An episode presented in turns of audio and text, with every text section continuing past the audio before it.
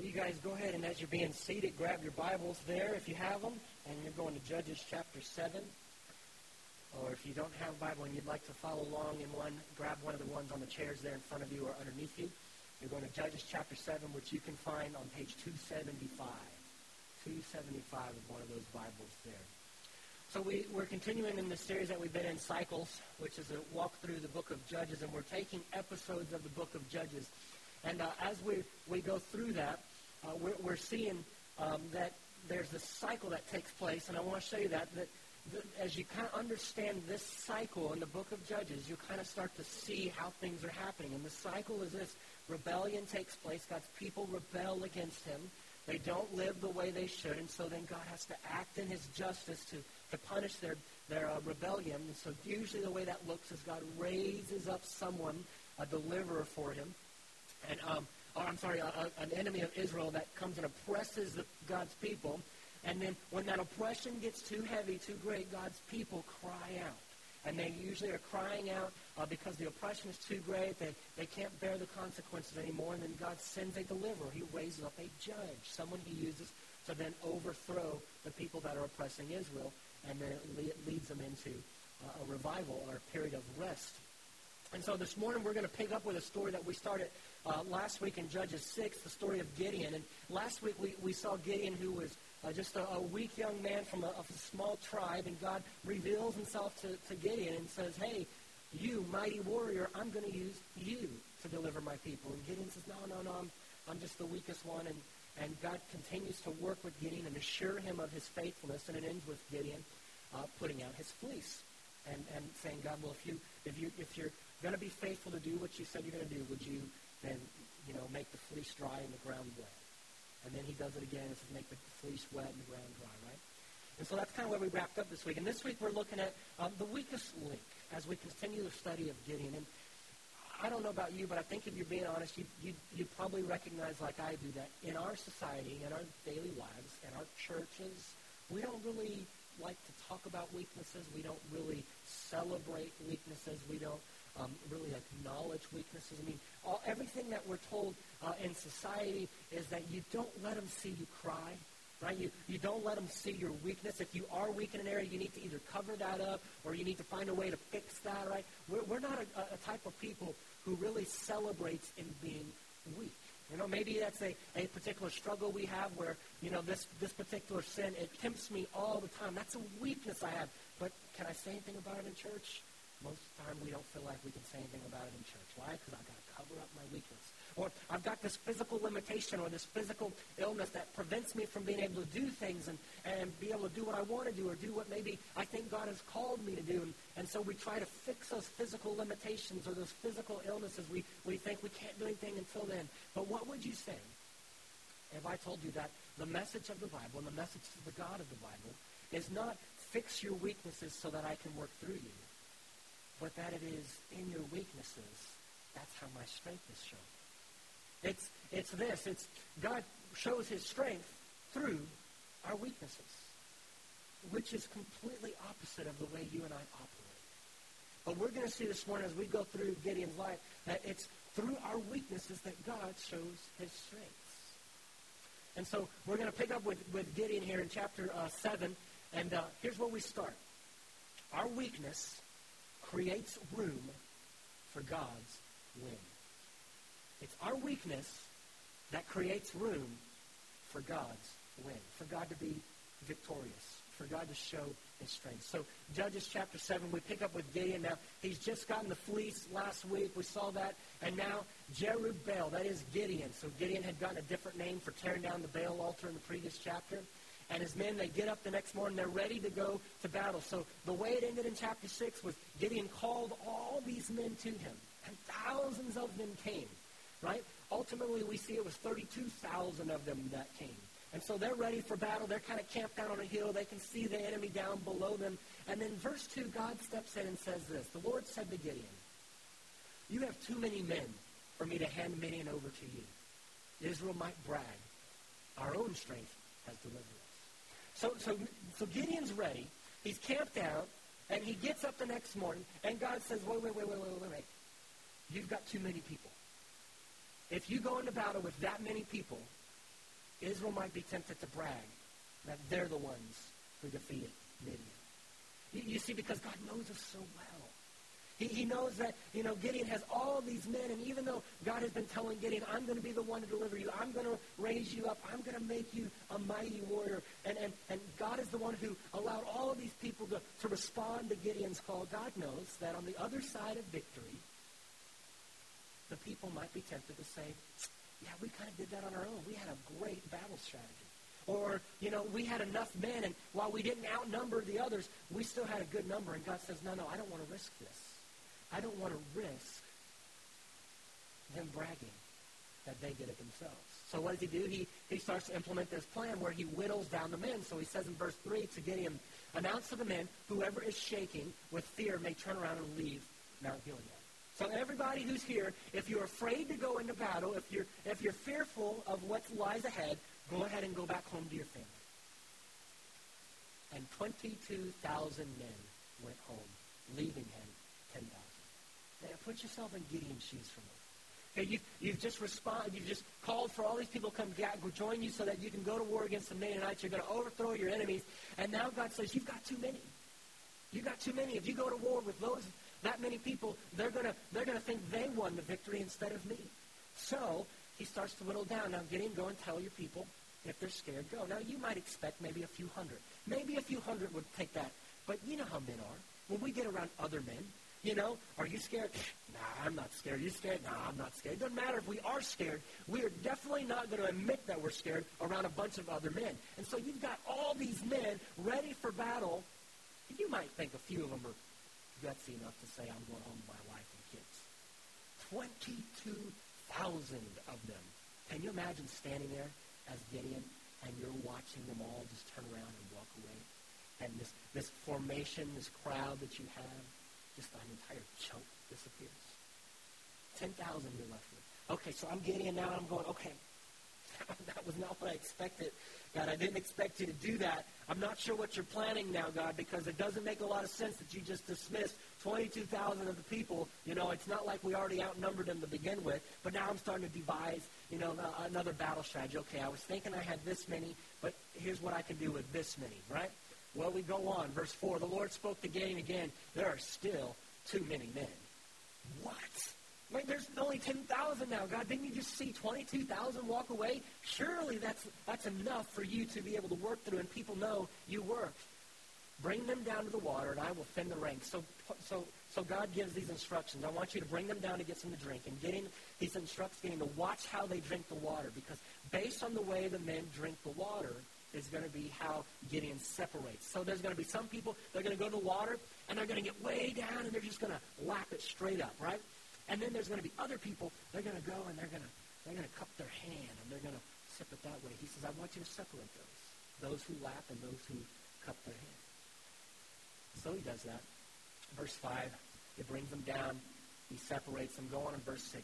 300 men lap. So 300 men gets all the way down and just lap in the water like a dog from the, from the pond. The rest of the men kneeled and drank the water. The Lord said to Gideon, With the 300 men who lapped, I will deliver the whole army, and I will hand Midian over to you. With 300 people. He was at 32,000. And then it went down to 10,000. And then he's watching it go down to 3,000. And God says, there you go. Now, that's, that's how many I'm going to use. That's how many I'm going to use to throw your enemies into your hands. And the rest of the men should go home. Now, God doesn't often follow our logic. God doesn't often work in the way that you and I expect. And we've kind of been seeing that as we go through the book of Judges. God does not operate in the way that you and I expect, and he's not obligated to. He, he operates how he wants to operate, and a lot of times that goes against the way you and I think he should operate. You and I look at the story, and Gideon looks at the story, and he's going, hey, I, I think the more men you have, the better, right? I mean, the, the, the, people he's going up against has hundreds of thousands. And he only had 32,000 to start. But then he's down at 300. God, it doesn't make sense. And maybe some of you, you're looking at your life, and maybe there's areas where you're saying, God, I need victory in this. I need, I need you to see me through this. I need to get to the other side. And, and you're not there yet. And maybe you're not seeing him act. And first thing I want to ask is maybe, maybe, is it possible that God might be saying to you, you have too many men? You have, you have too much surrounding you that you've kind of built up as your crutch that if I do bring you victory, that if I do bring you this, you're not in a spot where you're going to acknowledge that it was me. Because you're not in a spot where you're going to acknowledge your weakness, your limitations. You see, it's, it's our weakness that creates room for God's win. But what if I'm not willing to admit my weakness? What if I'm not willing to acknowledge it? What if I continue to press on and, and I, am trying to operate as if I have no weaknesses? And then God does something. I'm going to say, well, I did that. And maybe that's some of you. Maybe that's what God's saying to you. You've got too many men. Because if, if I bring you through this, you might be tempted to say, you got you through this. And God wants us to be in a spot where we're able to acknowledge there's no other answer but Him. You see, because God's God's not as concerned about our victory as he is about our trust. You see, if God were to bring us through and give us victory in something, but we then brag on the other side that we did it, we're further off than we were before. That would be disastrous because we've not learned to trust God. Instead, we've inserted our own pride. And so maybe God's saying to you, you've got too many men. And maybe you're looking at your situation and saying, God, I need you to act here. I need you to bring me through this. I need you to show up here. And you're expecting it to happen a certain way. But time and time again, we're seeing God doesn't always act the way we expect him to. A lot of times, he doesn't act the way we expect him to. And so maybe you're looking for him to act over here, and all the while God's saying, no, no, see, it's going to happen over here. And it's going to happen in this way. Are you willing to accept that? Are you willing to trust that? See, because Gideon now has 300 men and he's going up against hundreds of thousands. Are you willing to go into that and trust the Lord? So God continues to go on and explain to Gideon uh, that this is how I'm going to do it, 300 men. And, and so that night, verse 9, the Lord says to Gideon, now get up. Get up and attack the camp, for I am handing it over to you. But here God is so good. He's so gracious. See, back in chapter 6, Gideon asked God for some assurance. He asked him twice. He said, hey, the first time, would you, to the messenger of the Lord, the angel of the Lord in chapter 6, would you just stay here for a minute? I'm going to go get an offering prepared. And that way I can know if this is you or not. I want to make an offering to you. And then at the end of the chapter with the fleece, he asked, hey, can, can you assure me that you're going to do what you said? But here, Gideon hasn't asked. Gideon has not asked for God's assurance, but God takes the initiative and says, hey, but if you are afraid, verse 10, if you are afraid to attack, go down to the camp with Purah, your servant, and listen to what they are saying. Then you will be brave and attack the camp. So he does that. So here's what happens, though. Gideon and his servant, they go down. Now, it's the middle of the night. Right? He goes to the edge of the camp. And he and his servant are just sitting there and listening. There's two guards at the gate there, or the edge of the camp, and they're listening to him talk. One guard starting to explain to the other guard how he didn't sleep well. You know, he had this dream, and he starts to uh, explain this dream, and it, has to do about this piece of bread that kind of overtakes the camp. And the other guy that's listening to the, to the dream starts to explain, oh, surely that, here's what this dream means. Surely that dream, that piece of bread you're talking about, that's Gideon. That's the guy who, who we're camping out against, and he's coming and he's going to, to overthrow us. Surely Gideon's God has given him victory. And so then the whole camp, those guards, it starts to spread fear. So you're Gideon. You're on the edge of that camp. You're cloaked in darkness. You're listening to this. And God said, I'm giving them over into your hand. Go. But if you're afraid, go check this out. He's listening, and he hears confirmed what God has said he was going to do as he listens to his dream. So what does he do? He, he goes back up to the camp, verse uh, 15 there. When Gideon heard the report of the dream and its interpretation, he praised God. Because what else do you do when God confirms for you that he is indeed going to do what he said he's going to do, and he's going to do it through your weakness? What else do you do? You can't boast. You can't brag. See, God, I knew I could come come through for you. See, I knew I was the guy. I was your man. Because you got 300 people. You're going up against 100,000. You, you don't stand to, to win. But when God says, I'm going to fight for you, I'm going to act on your behalf, I'm going to use your weakness, and I'm going to show my strength. And when God confirms that to you, what else do you do? But praise God. So he goes back and he gets everybody ready for battle. All right, so here's how the rest of that chapter kind of unfolds. So he gets everybody ready, for battle, all 300 of his men, And he kind of gives them this battle strategy. He says, I'm going to break you up into to three different companies of 100 people each, right? So we've got three groups of 100. And we're going to go and we're going to surround the camp in these areas. Now, you're going to have a horn, which will be like a ram's horn, and you're going to have a torch in this hand. But that torch is going to be covered by a jar, so the light doesn't show. Okay? And so we're all going to go and we're going to surround ourselves. And he says, on my mark, when I say, I want everyone, all 300 of you who surrounded the camp, I want you to yell as loud as you can yell, and I want you to blow your horn, and then I want you to smash your jar that's covering your torch. Because when they smash the jar, all 300 of them, all of a sudden, in the midst of darkness, there's going to be all of a sudden all this light. And it's going to be accompanied by all this noise. Now, that does not sound like a good battle plan. Right? I mean, that does not sound like you would be laughed off uh, uh, out of leadership if you stood in front of, of a group of soldiers and said, here's what we're going to do. We're not even going to fight. We're going to go, we're going to scare these guys, right? But here's what you need to know. So this is middle of the night, and it's at the time where the, the changing of the guard is taking place. So you've got some people posted at the gates and different spots, and they're coming off shift, and you're bringing other people on shift. So in the middle of darkness, in the midst of this camp, you're going to have people uh, moving and walking where in the middle of the night they typically would not be. Okay, and so when Gideon then on his mark, he does it. They all blow their horns, they smash their jars, and they yell, and this light is all of a sudden flooding around them. It appears that they're much bigger than they are. But remember, this is the point where the guards are changing, and so people are walking, and it's darkness. And so the whole camp goes into a frenzy. They have no clue what's going on. All of a sudden, you're under attack. You think you're, you're being attacked by people, and you see someone moving toward you with a weapon. You think the enemy's already invaded your camp, so what are you going to do? You're going to fight back. And so what happens is Gideon's army is watching this all unfold below them, and the, the, the Midianites are fighting themselves because they didn't know that, that Gideon's men were not in the camp. And, and it's just so dark and there's such chaos. And that's how God brought about the victory. Gideon's men, at this point, have not even had to wield a sword. They just stayed where they are, smashed a pot, held a light, blew a horn, and yelled. And then God has them take care of it down there. Only God. Only God can do something like that. And can you imagine being up there watching this going, I can't believe this is happening. Like even on your best day, if you're going to war, you, you, you, might hope for something like that, but you would never plan on something like that. But that was God's plan. Our weakness creates room for God's win. You see, Gideon had to step back and trust God to do what God said he was going to do. What's your weakness? What is it that's limiting you? What is it that, you that you have in your life where you're saying, man, uh, this is the area where I'm tempted all the time? That's a weakness. And, and you're, you're not even willing to acknowledge it. Or I've got this physical limitation. I, I can't do what I want to do. Or I don't think God can use me because of this. It's your weakness. Or like me, you know, if you're like me, it's been allergies really bad this week. And I don't know how allergies hit you, but the way allergies tend to hit me is I get into a fog up here. And I've been in this fog all week long where like you know things are not connecting. There, there's not might not even be anything firing sometimes, right? But if they are firing, they're not connecting. And and when that happens on a Sunday morning, that's a really scary thing, right? Because guess what I've got to do on a Sunday morning?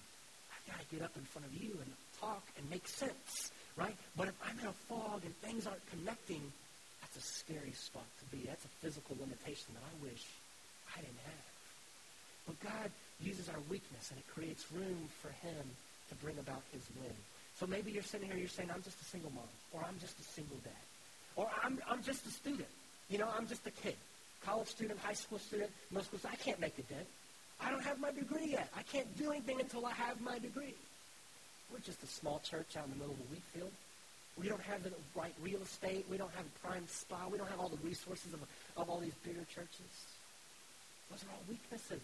They're all limitations. But God uses our weaknesses to bring about his strength. So single mom, single dad, I know it's hard. I know you're, you're having to take care of yourself. You're having to work your job and provide for your kids and make sure they get to school and make sure they're dressed. And then on top of that, you feel the pressure that you've got to make up for what your, uh, th- their dad's not there for or their mom's not there for. And you're thinking, how am I supposed to do this? And God says to you, I can work through your weakness. I can work. I'm just a student. I, I can't make a dent, you know, because I'm so young. That's exactly why God would want to use you. Because nobody would expect you in your age to be able to make a dent and accomplish things that, that God might want to do through you because they'll look at you and they say, there's no way. But God looks at you and he says, mighty warrior, I want to use you. Only 300 men. I want to use you. I don't have my degree yet. God doesn't need a degree to use you. I know people in this church who are more successful in their career field than other people, and they've never had a degree. God's just opened doors, and they've walked through them. Maybe some of them got there the hard way. Maybe others, uh, they, they had a different experience. But God doesn't need a degree to put you where he wants to put you. He'll equip you to be where you need to be. We don't celebrate our weaknesses, but the Apostle Paul in the New Testament, 2 Corinthians, he wrote this letter. We don't celebrate our weaknesses. We don't really like to acknowledge them. But, but Paul, he's, he's this guy who persecuted the church, right? He was the biggest persecutor of the church. And then one day, uh, the risen Jesus reveals himself to, to Paul and says, Paul, stop persecuting me, and it's now time to serve me. Right? That's paraphrasing. Right? But he says, uh, it's time for you to serve me. And so then Paul goes, and Paul writes most of our New Testament letters. And Paul goes and plants a lot of the churches that then started the spread of Christianity. And look what Paul says. See, Paul in 2 Corinthians 12 was telling us that uh, there was a moment where God gave him some special visions, some special knowledge. And no other person had received this. But in order to keep Paul humble, God had given Paul this thorn in the flesh. And, and this thorn in the flesh was a weakness of some kind. It was a limiting thing for Paul. And it was given by God to keep him humble. And here's what Paul says about that. Paul had prayed several times, I want him to take it away. But God's response in verse 9, he said to me, My grace is sufficient for you, for my power is made perfect in weakness. Therefore, Paul says, I will boast all the more gladly of my weaknesses, so that the power of Christ may rest on me. Now, you and I, we don't boast in our weaknesses, but Paul is saying, hey, God told me when he did not deliver me from these weaknesses, that he did not uh, take these weaknesses out of my life. He says, no, you need to depend upon my grace. My grace is enough for you, because in your weakness, God says, my power is made perfect. And so Paul says, so therefore, that's why I can boast in my weakness. I can, I can celebrate my weaknesses. Why? Because that's an opportunity, that's an area for God to show his power. And so we go on in verse 10, for the sake of Christ, then, Paul says, I am content with weaknesses. Now, you and I, we are not content with weaknesses. I'm not. I don't want my weaknesses to show. I don't, I don't want my weaknesses to limit me. I want to be a machine. I want to be able to do whatever I want to do at whatever age I want to do it. But Paul says, I am content with my weaknesses. He says, I'm content with insults. I'm not. If you insult me, I want to get back at you. I'm not content with that. I'm content, he says, with hardships and persecutions and calamities. You and I, we go through that and we say, God, where are you? You, you stopped loving me. What did I do to, to, to, to mess things up? But Paul says, no, I look at those things and I say, I'm content with them because they're opportunities for God to show his power. For when I am weak, then I am strong. But you can't take that last phrase, when I am weak, then I am strong, and separate it from what Paul's already said. It's because my power, God said, is perfect in weakness. It's because of what God does through Christ in the midst of our weaknesses that Paul is able to say, that's why I can celebrate and I can be content with weaknesses. Because it creates room for God's will. But be careful that your weakness doesn't become something that we flip and now brag about being strength. God, you didn't, you didn't get me through this. I'm a single mom. I'm a single dad. I did this on my own. I don't need a man. I don't need a woman. I'm strong. You know, uh, I don't need a degree. I read all these books. You know, I, I, I, I'm just a student, you know, but, but God, I've been training. You know, we start to find ways to justify why we did it. Be careful that we don't do that because our pride puts us in God's place. And that's not a good thing. Our pride puts us in God's place. And so we go on to chapter 8 now. We see that Gideon, Gideon was a leader. He was a good leader. But like um, when you go to your fridge and you, you, you pour some milk into your bowl of cereal at 9 o'clock at night that you had your mind set on all day, and as you're pouring that milk, you start to see this film. Maybe it's been sitting long enough, you see some curdled stuff. Gideon is a leader who's gone bad. And so chapter 8, we start to see that Gideon comes out of the other side of his victory, and he starts to operate in pride instead of acknowledging his weakness. And so look with me at chapter 8, verse 1. Here's what happens when we start to operate in pride. The Ephraimites, this is a large tribe in the nation of Israel. The Ephraimites said to Gideon, Why have you done such a thing to us? You did not summon us when you went to fight the Midianites. They argued vehemently with him. He said to them, Now what have I accomplished compared to you?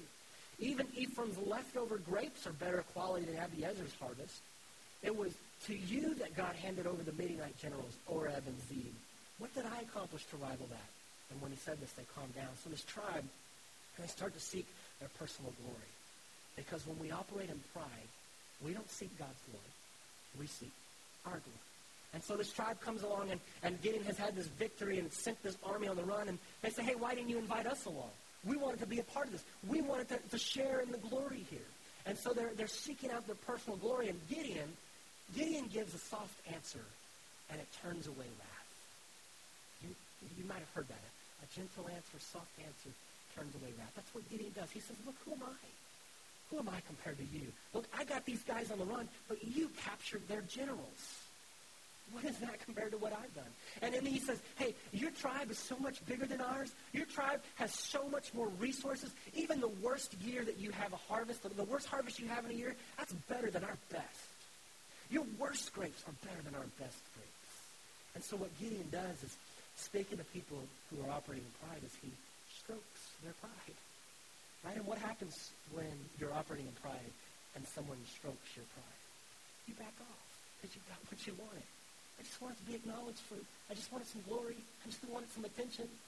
And so when we operate in pride, what starts to happen is we seek our personal glory. But as we go on, so, so Gideon and his 300 men, they're continuing to chase these, these, these armies that's on the run. They're chasing after the kings now. The generals have been caught. They're chasing after the kings. And he comes to a group of people in two different towns, and his men are hungry, and his men are tired, and he asks them for some provision. Give us something to eat. And so here's what we see in verse 6 of chapter 8. The first town, the town of Succoth, the officials of Succoth said, You have not yet overpowered Zebah and Zalmunna, so why should we give bread to your army? So here's what they're saying. Um, we're not going to help you until you actually capture them, because if you don't capture them and we've helped you, they're going to come back and get us for siding with you. Okay. So Gideon says in verse 7, since you will not help after the Lord hands Zebah and Zalmunna, these are the kings, over to me, I will thresh your skin with desert thorns and briars. So then Gideon moves on to the next town, Penuel. And he says the same, he asks the same thing, and they give the same response. And so the men of Penuel responded the same way. Verse 9, he also threatened the men of Penuel, warning, when I return victoriously, I will tear down this tower. When we start to operate in pride, we seek personal glory, but we also start to take rejection personally. Every rejection becomes a personal attack. And, and, and the question we should be asking is, how many times am I taking people's rejection as personal attacks? You want to buy these cookies? No. How could you do that to me? I just don't want your cookies right? Or, or you, you know, someone doesn't like some idea you propose, but you take it so personally because you've attached yourself to that idea. Your pride is behind that idea. And they say, no, I don't think that'll work. What, you don't think I'm qualified? Did I say that? Okay, I better stop now. I'm getting riled up. Um, so he starts to operate in personal. He takes everything personal, and then he also seeks vengeance, a role that God says is his. Vengeance is mine. But when you are prideful and you're operating in your pride and everything is a personal attack, you're going to get the people who attack you. And so he starts to take vengeance and he's issuing threats. Fine. When I get what, what, I, what, I'm, what I'm after, you're going to get what you deserve. I'm coming back for you. And so he makes those threats.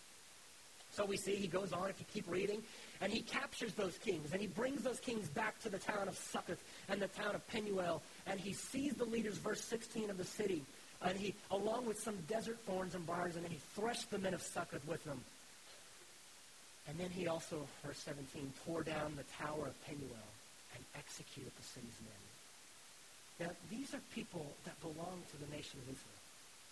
Gideon has now started to fight against his own people. Why? God took 300 men and Gideon's weakness and And he used him to bring about this great victory. But then on the other side, Gideon still started to operate in pride. He's a leader, a good leader, who went bad. And he starts to operate in pride. And so we seek personal glory. And every rejection becomes personal. And we start to seek vengeance. And that's what he did here. He sought vengeance. But then we go on. And, and probably the worst thing that Gideon does, he developed a God complex.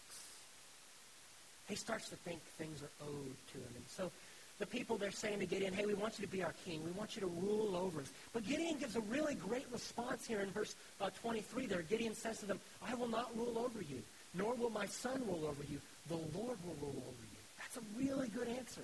I'm not going to be your king. You need to submit yourself to the Lord. Let the, the Lord continue to be our king. That's how it was supposed to be. But, verse 24, Gideon continued. However, he says, I would like to make one request. I don't want you to, I don't want to be your king, but can I just make one small request? Each of you give me an earring from the plunder you have taken. Now, the Midianites had earrings because they were Ishmaelites. And he says in verse 25, they said, We are happy to give you earrings. So they spread out a garment, and each one of them threw an earring from his plunder onto it. And we're going to jump to verse 27. What, is, what does Gideon do then with all this, this plunder, this gold, this silver? Verse 27. Gideon used all of this to make an ephod. Now, an ephod was, was a vest worn by the priest.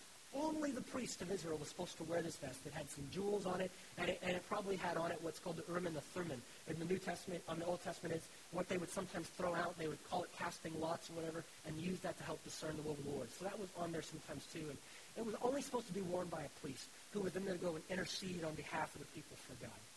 And Gideon makes an ephod. And Gideon is not a priest, but Gideon has developed a God and he takes his ephod, and look what happens to it. All the Israelites prostituted themselves to it by worshiping it there. It became a snare to Gideon and his family. And then we find in verse 28 the land had rest for 40 years during Gideon's time. I told you in Judges the spiral was just going down. This is the first time we've read in the book of Judges that God's people backslide while the judge is still alive.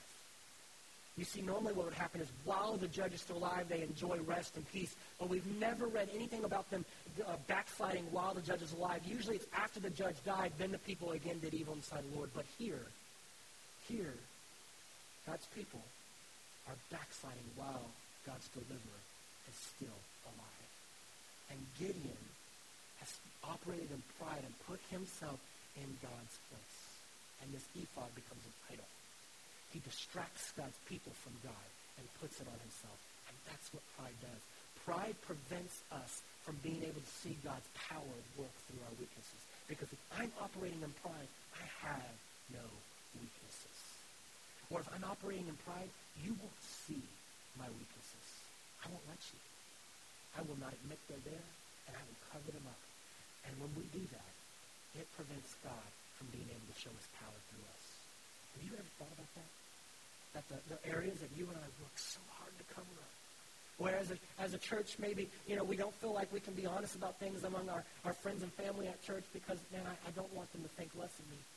But what if we're quenching the spirit?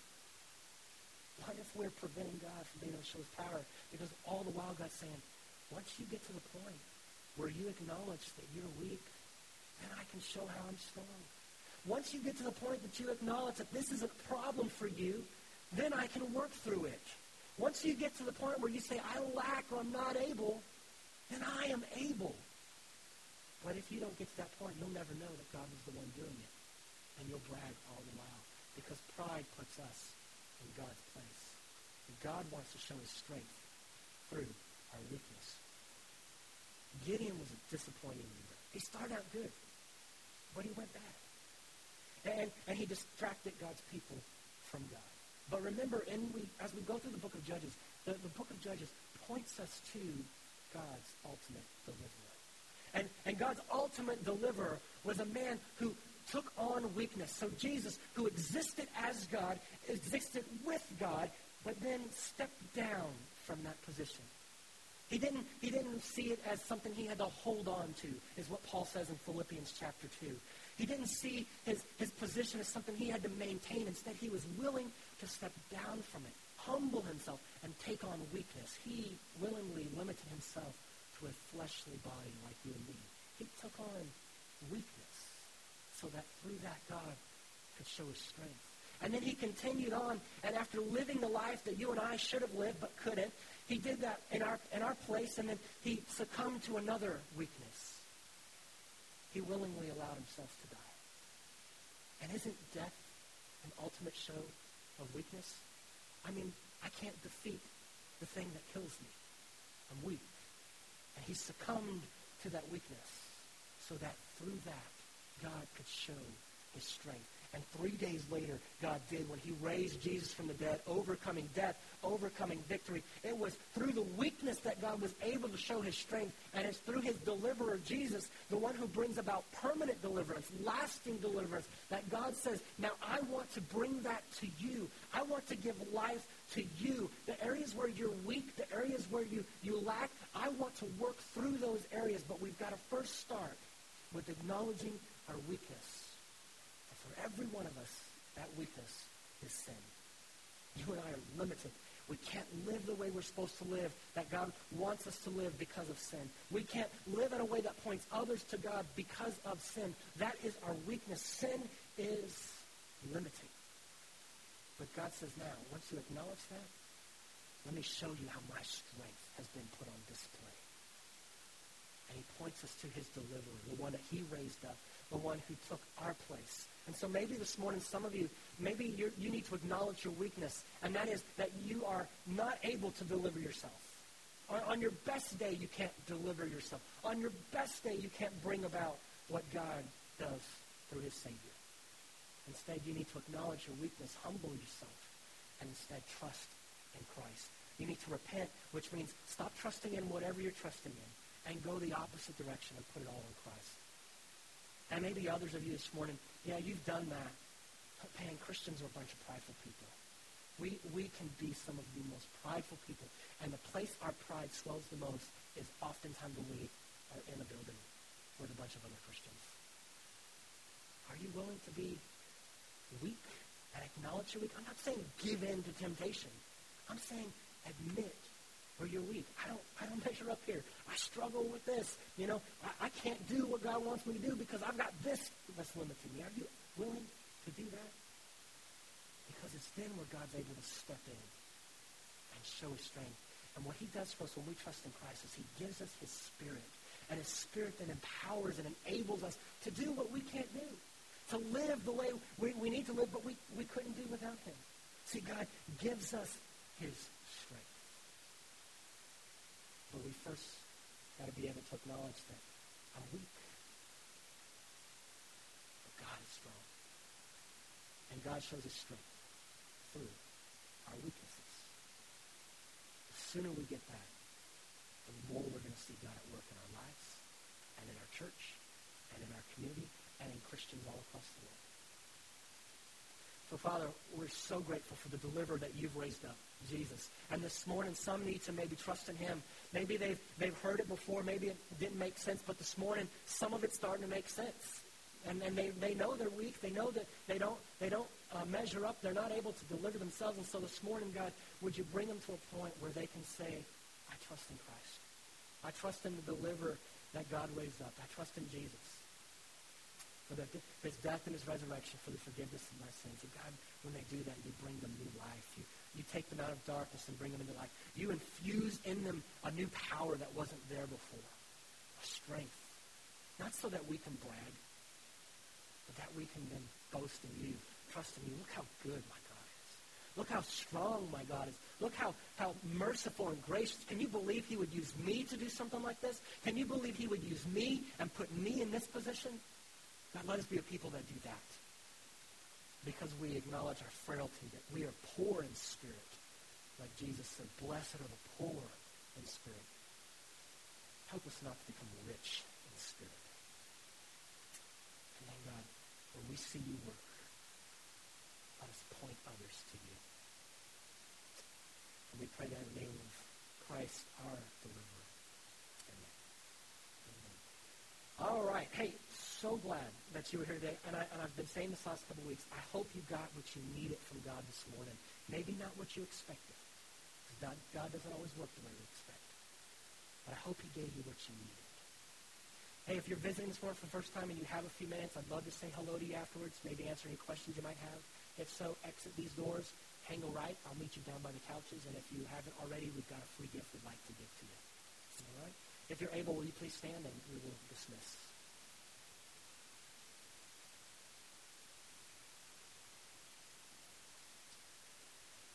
Your God showed his strength in your weakness. So go on of here and live your life in his strength and let others see that. And do that in the name of the Father and the Son and the Holy Spirit. Amen. We'll see you guys next week.